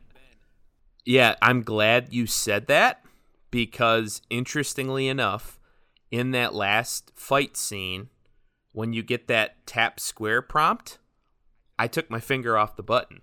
Oh, really? Oh. I took What I happened? because I Did said, you anything know else what? Happen? No, but I I as I was in it when I got to that point, I said, "You know what? At this point, I wouldn't kill Abby." And I was just curious what happened. I took my finger off the square and realized, you know, at a certain point like, you know, I had my finger off the button for maybe, you know, 10 seconds and realized, "Oh, you know, it's it's scripted, so I have to keep tapping square." But like I took I took my finger off the button like the first time I played through it, you know, it's, you know, tap square to kill Abby or whatever and I just thought in my head, you know what, at this point, I don't want Abby to die because I don't think it's right and I think, you know, the way that I've developed, I guess as a participant in this story, I I had the exact opposite like feeling. So I I did like I took my finger off the square button and then when I realized, you know, you have to keep tapping square until the cutscene's over, I did, and you know, I beat the game. But ultimately, I I let I let that go. Like I let that need or desire for revenge go because I didn't want Abby to die. Because at that point, I didn't think she deserved it. I thought that Ellie kind of took it too far. Um, and that's interesting. I feel like that is. I'm glad you brought that up, and I'm glad you kind of said what your experience was because I think that is why, and it's controversial, I know, but that is why I feel like that scene and the storytelling in general, really the entire 30 hours of the story kind of leading up to that moment are so powerful and so kind of well done because, you know, it, it, it makes you question it. it. In hour two, would you have said or thought that okay, if uh, you know Ellie gets in a fist fight with this character that just beat the shit out of Joel and killed him fucking with kill a, her. you know a golf You're club, fucking kill her. would would you hesitate? Would you think No, about it? never. Absolutely not. Never. But 30 I- hours later, I did. I thought I took my finger off the button. I thought Joel was a monster, and I still wouldn't hesitate in killing her because I no one should have to sit through that and witness their father figure be slaughtered in front of them. No, I would have fucking killed her. But yeah, uh, that's interesting. You're a better man than I am. That's for sure. In my head, I was just imagining like the two Pikachu's like crying as they're slapping each other. Like that was me. and, Like, no, like please stop it. But I'm just like, it's like, God damn, how strong is Abby that she's emaciated and still able to kick the shit out of Ellie? It's it's not about strength. It's about the will to live at that point. At that point, Abby had fought to survive for so long. She's not gonna let this little shrimp fucking kill her. But still, like she like still like was swinging on her, like like knocking Ellie out. It's like, God damn. But yeah, So what what what's your what was your perspective? What was your point of view of the whole situation? Was it just the Pikachu's? it like it uh, like that last scene it was just like in my head i'm like we don't have to do this like ellie you know it we you don't have to keep on with this because it's just senseless violence where abby was oh like it was lev that's got Abby to stop that circle of violence because she was just going to slit Dina's throat even though she knew she was pregnant. You know, she doesn't know she's exactly pregnant or that's a bluff. She was about to slip her th- slit her throat and Lev was the one that stopped her and it was that moment that Abby could have chosen to continue on, but she didn't. So it was kind of like in like the perspective of seeing it Abby's way, where it's like, no, like this is senseless violence. Where Abby can, I mean, Ellie can just see Abby is just, you know, like so weak. She's been like uh dehumanized. Her hair is cut off. She's literally tortured. Like she lets Abby go, and then Abby just immediately goes for Lev, where you know there's no violence there. There, like Abby doesn't want to fight no more, but it's just Ellie has you know her closure's not done so it was just like seeing like you, like i was just getting more upset because i was like no don't kill abby i grown to like this character so it was like like more of an observer right perspective. At the End of the day. exactly Well, and, and that's the success of the story is exactly what you just said, and exactly how I think I, you know, handled it, and to you know an extent how Ben handled it as well. Like the fact that they were able to build a connection between you and this character that you know 30 hours prior you reviled. You know that killed this character. Whether whatever you thought of Joel, I mean, it's still you know the, the scene. Like regardless of how much of a piece of shit Joel was, no one deserves that. I mean, for for any any reason, you know. I mean, it, it it was brutal. It was visceral. It was in your face. And they flash back to that scene of you know Joel dying on the on the cold floor in this you know uh, lodge or mansion or whatever like several times throughout the story and it's like in your face you know they're not hiding it you know they they show it they show him beaten and bloody and you know in pain and like the fact that they were able to build at least out of us the three of us uh, a connection to that character i think is kind of a you know it's it's it's powerful you know it's it's really well done um with that said I had two more kind of like points I wanted to make. I mean, I'm sure we could talk about this all night. I don't know if uh, either of you had kind of like any more main things you wanted to bring up, but I had two things I definitely wanted to touch on before we're all said and done tonight. So the first thing was uh, kind of what I hinted at when we first started the uh, the cast tonight. Um, you know, I, have really kind of taken in completing this. Uh, I've taken to comparing it with uh, Red Dead Redemption Two, just because I think they they have a lot of parallels. You know, here's a game where you know the first Red Dead Redemption and the first Last of Us were kind of wi- widely heralded as like games of the generation. You know, and they were subsequently in the same generation, you know, the last console generation. They were kind of seen as really a next level in terms of production value, storytelling, the aesthetic, you know, just gameplay, even just really like, you know, next level kind of, uh, um, definitely making that argument for games as art, uh, as it were. So I thought it was kind of interesting that, you know, Red Dead, I, I played through and said, this does not need a sequel this is a self-contained story. It's perfect as far as you know uh, the, the, video game medium, I guess, can get, or or as perfect as it can get. Same with The Last of Us. Does not need a sequel. Does not need a continuation. Does not need a cash in. This this was perfect as it was. Leave it alone. Well, especially, and I was pretty sorry. I just want to say, especially now, I feel like it definitely doesn't need a sequel. Um, I'll let you finish your point. I'm sorry. No, so I mean, yeah, like basically it's interesting because okay, fine. I think what Red Dead came out in 2010 and Last of Us came out in uh, 2013. So over the last decade, we got sequels to both of those games, and they were both mic drop moments. Like when they announced Red Dead 2, it was a mic drop. When they announced Last of Us Part 2, it was a mic drop. You know, it was holy shit, they're going there, they're doing it. And I think it's interesting that both of those games did they did capitalize on the success of the prior game and they they did in their own way kind of build upon what made those games a success.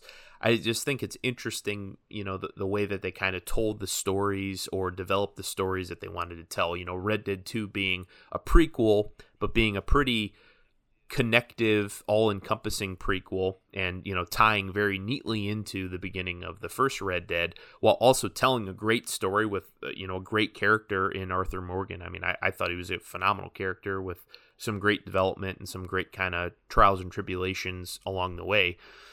And then, you know, Last of Us Part 2 with kind of Ellie's journey and kind of, you know, a much darker, kind of more somber tone, but ultimately with a very hopeful message kind of in the end. Um, I just thought it was interesting, you know, just two different approaches to uh, continuation of a story that maybe initially didn't lend itself to being continued or maybe didn't need to be continued, but I feel like both were successes in their own way. And um, I don't know. I just kind of wanted to touch th- touch on that because I thought it was important and just kind of was curious what your uh, your thoughts were on that. Both both made themselves necessary. It's like uh like also like Toy Story 4, I feel like. Toy Story 4 didn't need to be made. Everyone was fine with the end of Toy Story 3. That was it. And then Toy Story 4 comes out and it explains itself. That's like the first thing it does. And The Last of Us 2 does it and The Red Dead 2 does it. Where they it, it says, "Okay, I know you guys don't want this, but here's why you need this." And it's it's up to you whether you decide that that is a legitimate argument or not. I think all of them have made very good arguments as to why they exist. I think you know Joel has Joel needs to pay for the things he did. That was a very good argument. right off the bat. Joel needs to pay for the things he did, and there are consequences from the person making him pay. Okay, I'm good with that. I'm I'm in. I'm sold. Makes sense now. Uh, Red Dead 2. Uh, Dutch is not the person you thought he was. Here is who he really is. Okay, I'm into that. I'm good. Let's let's learn more about Dutch. Because really, that's what Red Dead 2 is about. Red Dead 2 is all about Dutch Van der Linde. It is his story. It is, Mhm. it is not Arthur Morgan's story. And uh, so so yeah, that's how I feel about it. like that was something I was toying with in my mind watching Last of Us 2 where I'm thinking in my head is this a necessary sequel where it's very much like oh yeah like this was a great great game not saying like no there didn't need to be a Last of Us 2 but that was just something that popped in my mind of how would we have been if this game would have never came out where it's uh, Red Dead Redemption, that was just a nice narrative that we had. Where that was like the most hyped I've ever been for a video game. I bought a PS4 because of Red Dead Redemption. I wanted to be a rootin' tootin' cowboy. Like I like I played the first game of Red Dead Redemption and it was just like one of those things like even then like I felt like Red Dead Redemption 2 was far superior than the first one where I just fell in love with the characters more. I had like fun time and that was probably the first game in easily 10 years that I've completed where I just didn't drop off because I got bored or anything or life happened. That was the first game I actually truly completed to the ending. And you don't know how hard it was for me not to start like doing sure or like plan, plan, plan, like in the background because that's all I ever do. A boat. Yeah, I mean, I just I don't know. I I did want to bring it up because I thought it's kind of an interesting uh, an interesting comparison to draw because those were two games I never thought needed to be made, and they're ultimately two games that I loved. But you know, for very different reasons. I thought that you know, obviously, Red Dead Two did a really good job, kind of justifying its existence, but it also approached it in a different way. It being a prequel, you know, a lot of those characters we knew where they ended up. We knew, you know, a lot of those characters ended up in the ground before, you know, the end of the original Red Dead. So we kind of knew where things were winding up and it was interesting to kind of fill the story in looking, you know, looking backwards, I guess. Whereas with um Last of Us Part 2, it was kind of interesting because it's trying to function as a continuation, which, you know, okay, fine. But as I think we've stated here, you know, in the last few minutes, like, does it justify its existence? Is it a story that really is necessary and really is vital, um, you know, to kind of the understanding? And I think, which is going to lead into my next point here in a minute, you know, that's that's kind of the trick. Is you either look at it as okay, it, it truly is a part two, it's a continuation, and it doesn't really betray any of the themes or any of the characterization from the first Last of Us. It just kind of expands on them and then kind of spins them in a different direction. And ultimately, you know, your characters kind of wind up a little worse for wear, but having learned kind of an important lesson and also, um, you know, reached uh, some closure, I guess, on some of the, you know, plot storylines and plot threads that were picked up and maybe um, not completely resolved in the first Last of Us, or you can look at it as you know a cheapening of the story, or you know not really doing right by the characters. It's so that kind of it's Go ahead. it's weird to me that I was so okay with how The Last of Us 1 ended before. Like after playing 2, like uh, like you said, we were very much against a sequel.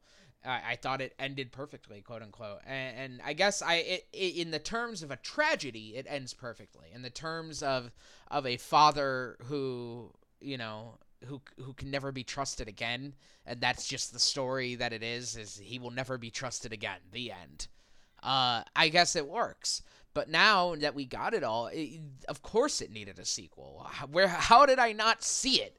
Of course it needed it. Like you, you we couldn't do we couldn't finish all any we couldn't the story wasn't over until we confronted all these things. Joel starts killing because his his daughter was killed. Someone has to kill him. That's just the way it goes. And and that's what this was about And then Joel technically had his closure already because Ellie was you know, he got to save his daughter. That was his sense of closure. Might not have been the best way, but that was his sense of closure. So, like, uh, one of the other things that people were getting mad about is that Joel would have never gotten himself caught. He would have never been killed like that. And it's like years have gone He was by. old. Right, like years have gone by. This dude is no longer fight or flight anymore. It like uh, why would he have like a sense of like, "Oh, I can't trust these people" where he's been living in a community, like a very healthy lifestyle where it's just like he has like, you know, people to talk to. It's no longer, you know, like this rage that he has in him. So it, it lends himself that like, yeah, it's not surprising that, you know, he got himself killed in that sense. But also he didn't Furthermore, know. Furthermore, how would he? What what would have tipped him off? I, I I think, and correct me if I'm wrong. If I were Joel, the moment I would suspect that these people were here to kill specifically me is when I introduced myself as Joel, and I would have said, "Oh wow, you all sound like you heard of us or something." That probably would have been about the point where where they, I figured out they were here to hurt me, right? Right. Like And, and- Well, and what did they so- what did they do at that very moment? they shot him in the knee with the shotgun. Yeah, and and to that end too. So you know, there there's a lot of notes. You know, I, I played a pretty completionist playthrough of this, which is part of the reason it took me so long. And there's a lot of notes that you start seeing kind of scattered around. Um, you know, both before and after Joel's death, um, that kind of lends you know credence to that theory. Like they wanted to be accepting of people. You know, uh, they wanted to be more trusting of strangers. Like Joel Joel was largely kind of past that. So like, you know, that that argument that I keep seeing that like, oh, Joel, you know, he was he was a, a grizzled old dog. He wouldn't have let himself get, you know, caught by these, you know, kids from Seattle or whatever. Like they wanted to you know just be done with it you know they, they wanted to be yeah come on back get some you know get some baked beans in the saloon pet the dog you know get some supplies. If you want to stay stay. If you you want to go you know get a get a full belly and a good night's sleep and you know be on with it. Like as much as that's like kind of hard to fathom for a lot of the fan base like that's that's where they were at. People were like they were into the move next on. stage. Yeah they were into the next stage of their lives. Like they they were they weren't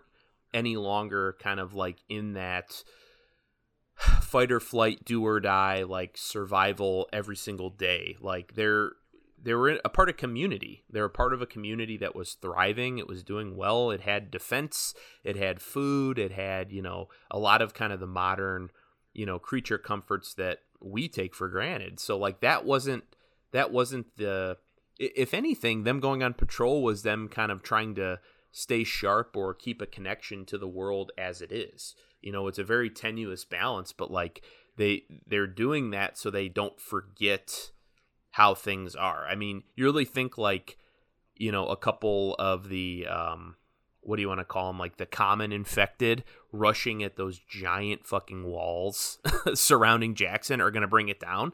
They could pick those people off all day long. They were going out there so they could stay kind of frosty and stay sharp and kind of stay connected to the world as and keep is. and keep and But- keep the roads safe for potential newcomers, of course. Yeah. As well. Absolutely. So I think, you know, to me, like Tommy and Joel at that point, at the point that Joel dies, like they're they've softened to an extent that they're actively kind of looking to to, you know, to to be those kind of shepherds of, yeah, come into the community like we're looking for good people we're looking for new people like you know i don't think he was as on edge as he was at the beginning of you know the last of us part one. Yeah, that wasn't joel and- anymore. and, and, and it, it blows my mind that these nerds who I know have read The Walking Dead can't understand that as well because like Rick becomes that like Rick and Joel are very much one and the same and like it's he, he he literally settles down. He he stops the whole like surviving thing. He makes a town. Like it's the same story. And and and I won't say what what that costs Rick but uh it's similar. So it's not a hard concept to understand. So. One of the funniest things I saw, uh, Girlfriend Reviews came out with a video of Last of Us yesterday and it was just like and people are pointing out the plot holes of why did joel get himself killed? And then like one of the points she made was why didn't Fro- frodo throw the ring to mordor when he got to the end? They the writers must be hacks. J.r.r tolkien is a hack. But it's just like that kind of stuff of like stop being so goddamn nitpicky with this story. There it's people just looking for things to hate about it. It's So I, I that loud minority review bombing Metacritic like all if you're if you're a person who did that go fuck yourself and unsubscribe from our Patreon because we don't need you. Well, so so that's perfect. So thank you both for that. I could not have segued into my last point any better than that was. So that really kind of was the the final piece to this for me. So I avoided the internet like the plague for the entire duration of like the 2 weeks, better part of 2 weeks that it took me to beat The Last of Us Part 2. And I beat it and I immediately was like, well, that was an experience and I think it was a good experience, and I definitely get the message, and I, I enjoyed it, and I thought the you know the writing was was sharp, and you know I really enjoyed the cinematography, I enjoyed the graphics, the presentation. I thought it was a worthwhile follow up, you know, to one one game that I really kind of love. And then I went online, and oh my god, I was just flabbergasted, like j- just at the the sheer amount of just hatred and vitriol and just nastiness directed towards this game. And it's a shame for me because I think a lot of it has to do with a lot of the representation in this game that I think is a very positive thing. And I don't think was pushing an agenda at all. I think it was just, you know, representation for representation's sake. I think it was great. You know, it was a lot of characters that, um, in a lot of ways, especially kind of uh, looking in the direction of like Lev's character, like it, it they grappled with a lot of kind of serious like issues in the story in a way that that also kind of seemed you know respectful for what they were trying to do um, and also was very inclusive and kind of painted a, a tale and painted characters that you know we very rarely kind of get to see in this type of medium um, to say nothing of you know ellie and uh, dina's relationship at all and the fact that nothing was really made of it like it's not a big deal because it isn't a big deal you know? Like i thought that was really refreshing and i enjoyed it. But just to see like the sheer amount of vitriol thrown at the game you know for those reasons and also for you know uh, i guess maybe even uh, i'd hesitate to say masked reasons but kind of masked as like oh the story was bullshit or the story didn't make any sense or they didn't do right by my favorite character or you know it, it was stupid or whatever like I was just really shocked that, you know, most of my close friends or people that I know, you know, personally kind of played the first game or had that connection to the first game generally had a pretty positive reaction to it.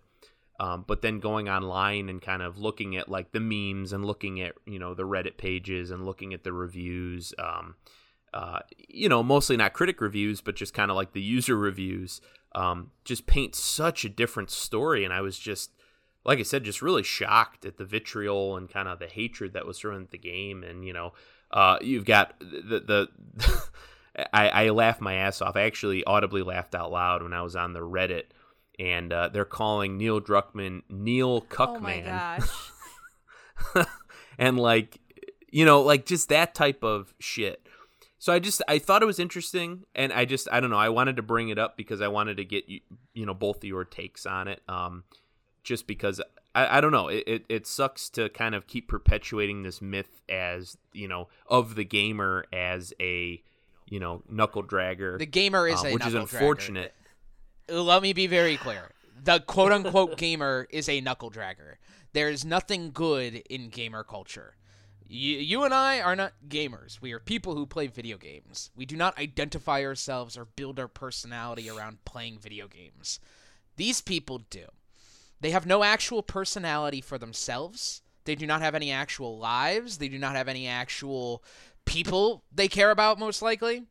What they have are characters that they atta- that they create emotional attachments to, and many times those ca- emotional attachments are unhealthy. In the case of Joel, they like Joel because he's big, he's brooding, and he asserts his dominance over little girls, which is what gamers love. And because of that, they idolized him. And when Neil Druckmann killed him for a very good and real story reason, they took it as an insult. I many of the reviews I watched on on I, I looked at on Metacritic and stuff, the user reviews, uh, called Abby a she man, a man thing, a it was it's it's out of control, and really what it She-Hulk. all comes down to She Hulk.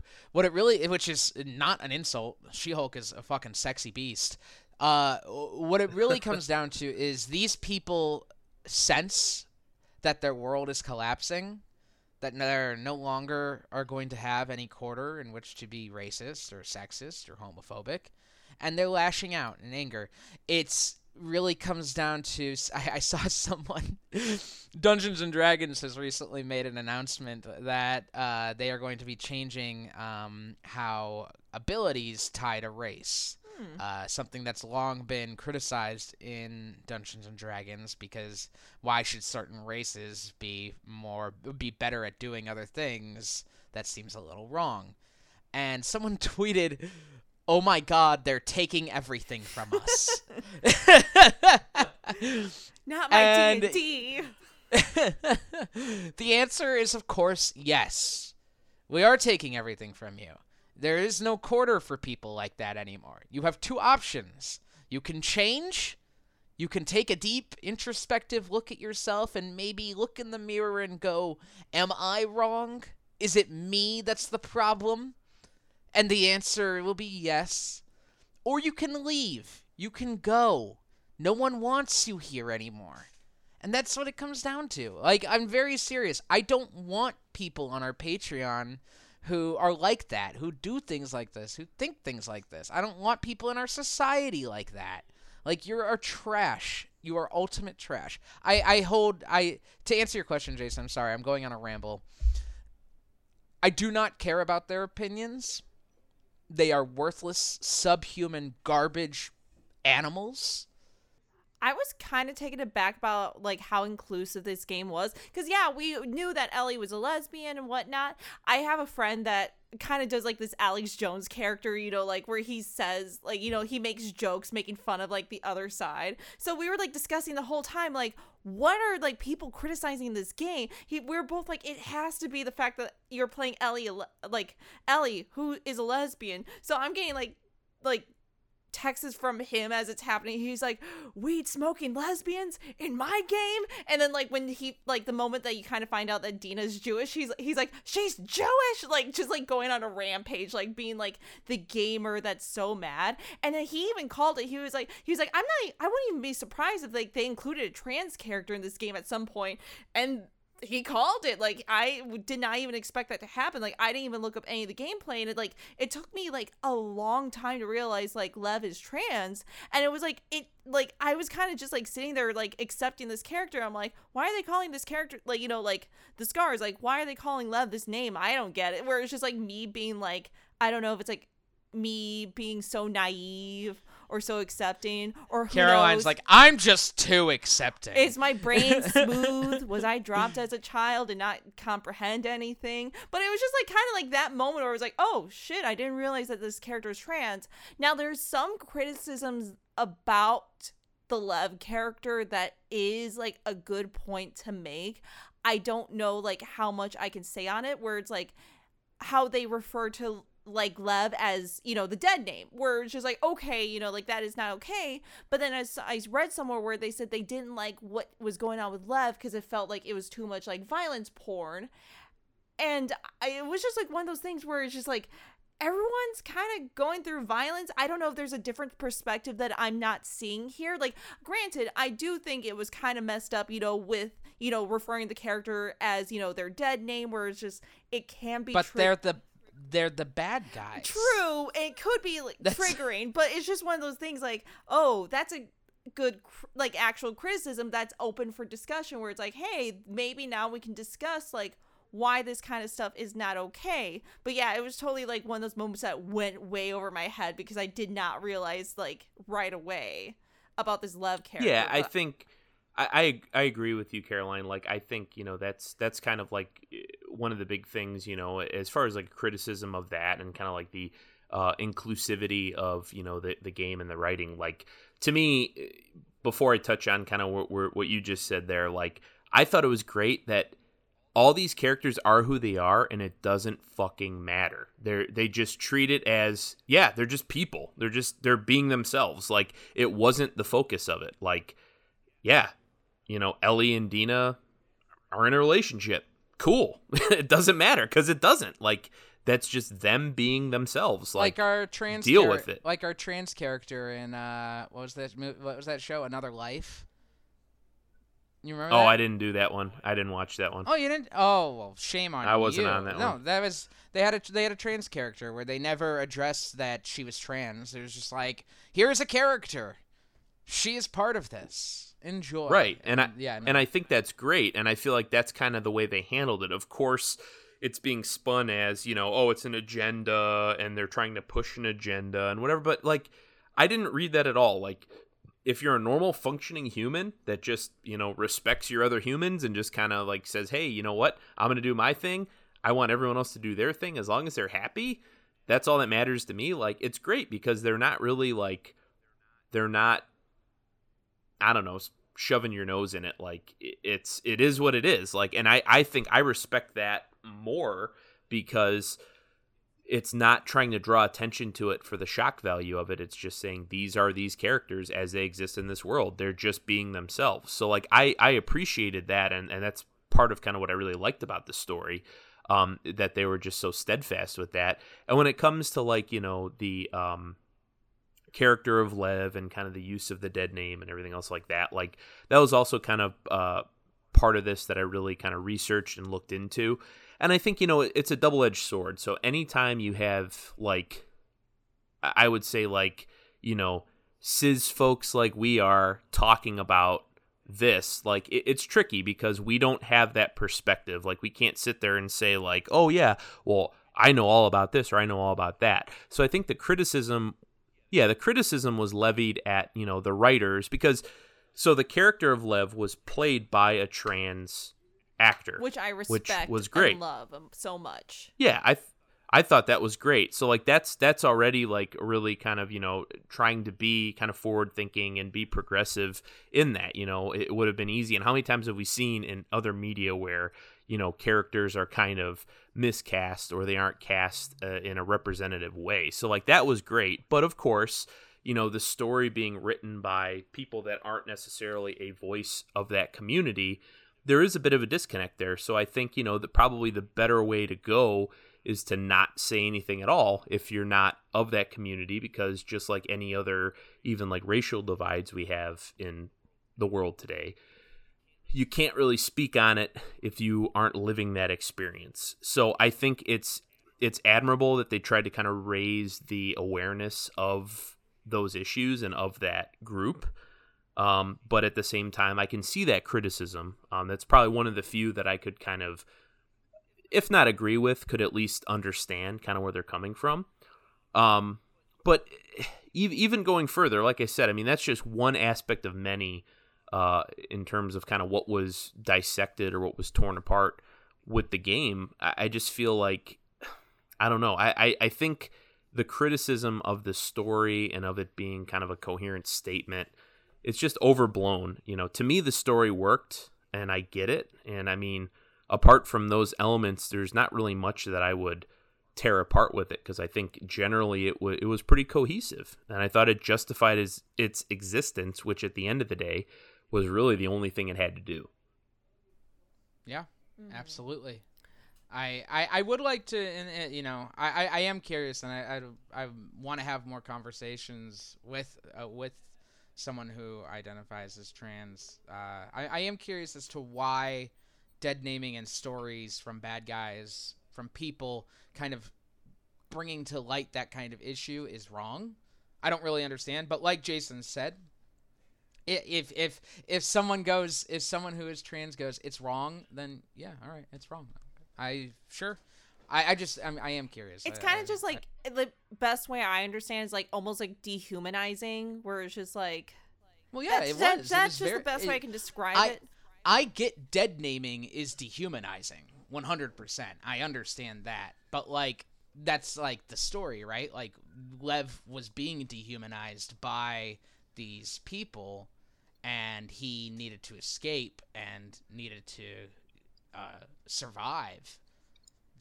Yeah, I, I think the argument was that it was exploitative in that context, that, you know, it was using the plight of, you know, the character Lev, but by extension, you know, that group of individuals, you know, that kind of mirrors very real world group of individuals and kind of their struggles for a story beat, um, which again, it I does, but I respect that. I yeah. thought, yeah, I thought the way that it did it was, it, it's it's kind of one of those instances of good intentions, maybe not the best execution, or maybe not a watertight execution, but I think the issues that they were trying to raise by bringing it up were at least admirable in their intent, if that makes any sense. I get Which it. is why, to me, it ultimately worked, but I can also kind of see and I guess respect the criticism of it. Sure, I, I get that. Okay, guys. Uh, we've talked a long time. Uh, this is one of our longer episodes, and I You, you knew it was going to be long, though, Ben. Oh, Let's be I knew. I know. I was. was like That's looking at the one hour mark, and I'm like, no, I have so much more to discuss here. Uh, unless anyone has anything else they'd like to Oh. talk about, I just have one more thing. I just Go got a couple of points. They're not like deep dive because we basically, oop, we just co- basically keep covered like the most important stuff. You know, like, you know, um, closure, freedom. But there was just a couple things that I thought that were like pretty entertaining or funny. One of them being, I don't know, it it's saying that this isn't a hidden epilogue, but Joel sings a song, a Pearl Jam song. But something that fans are pointing out the song didn't officially come out till October 2013. The outbreak happened September 2013. So the fans are wait, wait, wait. It gets better. It gets better because fans are like, how did he know the song? So what the writers are trying to say is that he saw a YouTube video of Pearl Jam performing at Wrigley Field in July. So that's why he knew the song. Like that's the backstory behind that. Like so it's like, oh my gosh, this is just great that they had to create this Which which song was the Pearl Jam song? Was it the "If I Lose You" song? Uh, it's uh no, yeah, it's Um, 'cause Future Days. That song's called like Future Days." Future Days, Days. yeah. that's a Pearl Jam song. So I don't know like how you find the song in the show like in the video game, but like someone was all there was just like another funny thing where like someone got control of Ellie as the guitar and she's playing a metal they got her to play the Metallica song, like they figured out how to like do all like the notes and stuff like that. And the last thing, I sent Ben this because I thought it was the goddamn funniest comment I've ever read before in terms of this game. Um, so we didn't discuss this, but the very uncomfortable sex scene. Just very uncomfortable in my opinion, because there was nothing romantic about it in my opinion. But I was scrolling through the comments of the YouTube video and one of the comments just killed me and I screenshot it and sent it to Ben. But it was like someone said like, "Oh, that moment when that kiss didn't end at just a kiss." And someone commented further and it killed me when I read it. And the person said, "Well, yeah, but I mean, what guy is going to let things like fidelity and impending parenthood get in the way of bloody mud cakes, seawater stank, having bathed in days, rage sex with the Incredible Hulk? And then in parentheses, seriously though, can you imagine the smell in that boat cabin? I rather breathe spores. like that like that just killed me the most because I'm just sitting there like watching the sex scene is like, "Oh. Oh oh where it's just like i like i felt uncomfortable watching it but maybe that's what the writers wanted because it's just like it's just so it's a very uncomfortable. it's a scene, very yeah. uncomfortable scene we're not supposed to be watching it but yeah i was just thinking that the whole time i'm like she must have major swamp ass at this point who would be in the mood for that Uh, By the way, "Future Yeah. Future Days" is the song he sings to her, and that she takes up with him. It's the "If I were ever were to lose you," whatever. Yeah, oh really talk. oh about, I, didn't mean, we we didn't even we didn't even talk about it, and and we won't at this point. But what a if you actually read the lyrics, because I'd heard that song and I was trying to place I it. thought it. like, I thought I've it heard this song before. Too. but like wow like what a perfect because I, I love the use of licensed music in like properties like whenever like uh you know a big one for me and i don't know not to go on an aside but like in the movie annihilation um they use a crosby stills and nash song called uh, I s- "Helplessly Hoping." I still gotta watch Um, that for the record. So Yeah, no, don't worry, it's not a spoiler, but like they use a song and like when when a song, a licensed song just like lines up with everything in the story perfectly, it's just like it's it's perfect. Like I love it.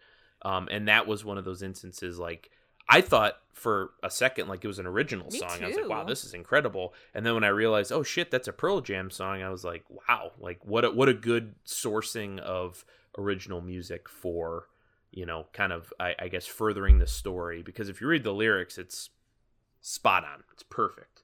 Uh, so kudos to them. And, you know, I, I always think that's great when you kind of have a, a theme in mind and you find a piece of existing music to kind of fit that perfectly. So that was really cool. All right, guys, we have gone for quite a while. We have gone from stank ass to gamergates to Stank ass To- again. stank ass again to murdering people in the ocean. Uh, we need to close it up now. So, as brief as you can, I need to know is this good sci fi or bad sci fi? Keep in mind, sci fi is just a backdrop, as it is in The Last of Us Part 1. But, you know, you could have your opinions. Uh, we're going to start with Jason. Yeah, so uh, you know, once again, spoke at length about everything. I don't think I really need to hit any points uh, too much harder than we already have in the last two hours. But I will say this: I think it's phenomenal sci-fi, and I know we were kind of questioning, you know, the original Last of Us when we did our cast as to whether or not it was, you know, good sci-fi or whatever, since it really kind of was just the backdrop, you know, for this real human kind of character story um, or character study, I guess, if if you wanted to go that route.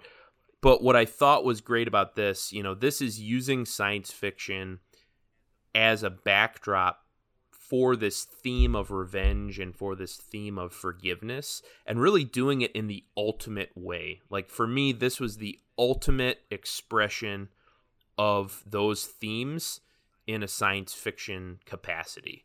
So in that regard, I, I don't think you could do a revenge story and the consequences of revenge any better in any medium than The Last of Us Part 2 was able to kind of, uh, I- guess, do and, and really what it was able to accomplish as a story. So, phenomenal science fiction, phenomenal video game. I agree. I think even now, if it's contentious, it's going to go down as one of the greats and will be remembered very fondly. Loved it. Great. And, you know, kudos to everyone involved. All right. Thank you, Jason. Caroline. Um, zero out of ten. I'm a men's right activist. Not enough white men in my game. No, but like it's just there's not much more I can add. Jason basically said everything I was thinking. Where you know the science fiction is just a backdrop, but story wise is just amazing. Where I like I was sitting there for days like fuck you know where i'm just like thinking about the story and i'm like itching to talk to someone about it but i can't because you know save it for the cast or you know uh, you know like my other friends that hadn't finished the game and i'm just sitting there like staring just when are you going to complete this goddamn game so i could talk about it with people but yeah it's just a fantastic story and it forced me to be uncomfortable which and I had to sympathize with the supposed villain, but we're the villains at the same time too in a different perspective. So I'm gonna say fantastic. Thank you, Caroline. Uh, I have no choice but to agree. I think this is really, truly phenomenal sci-fi, magnanimous, as some people may say. Uh, it was it, it's exceeds the first game in just about every way.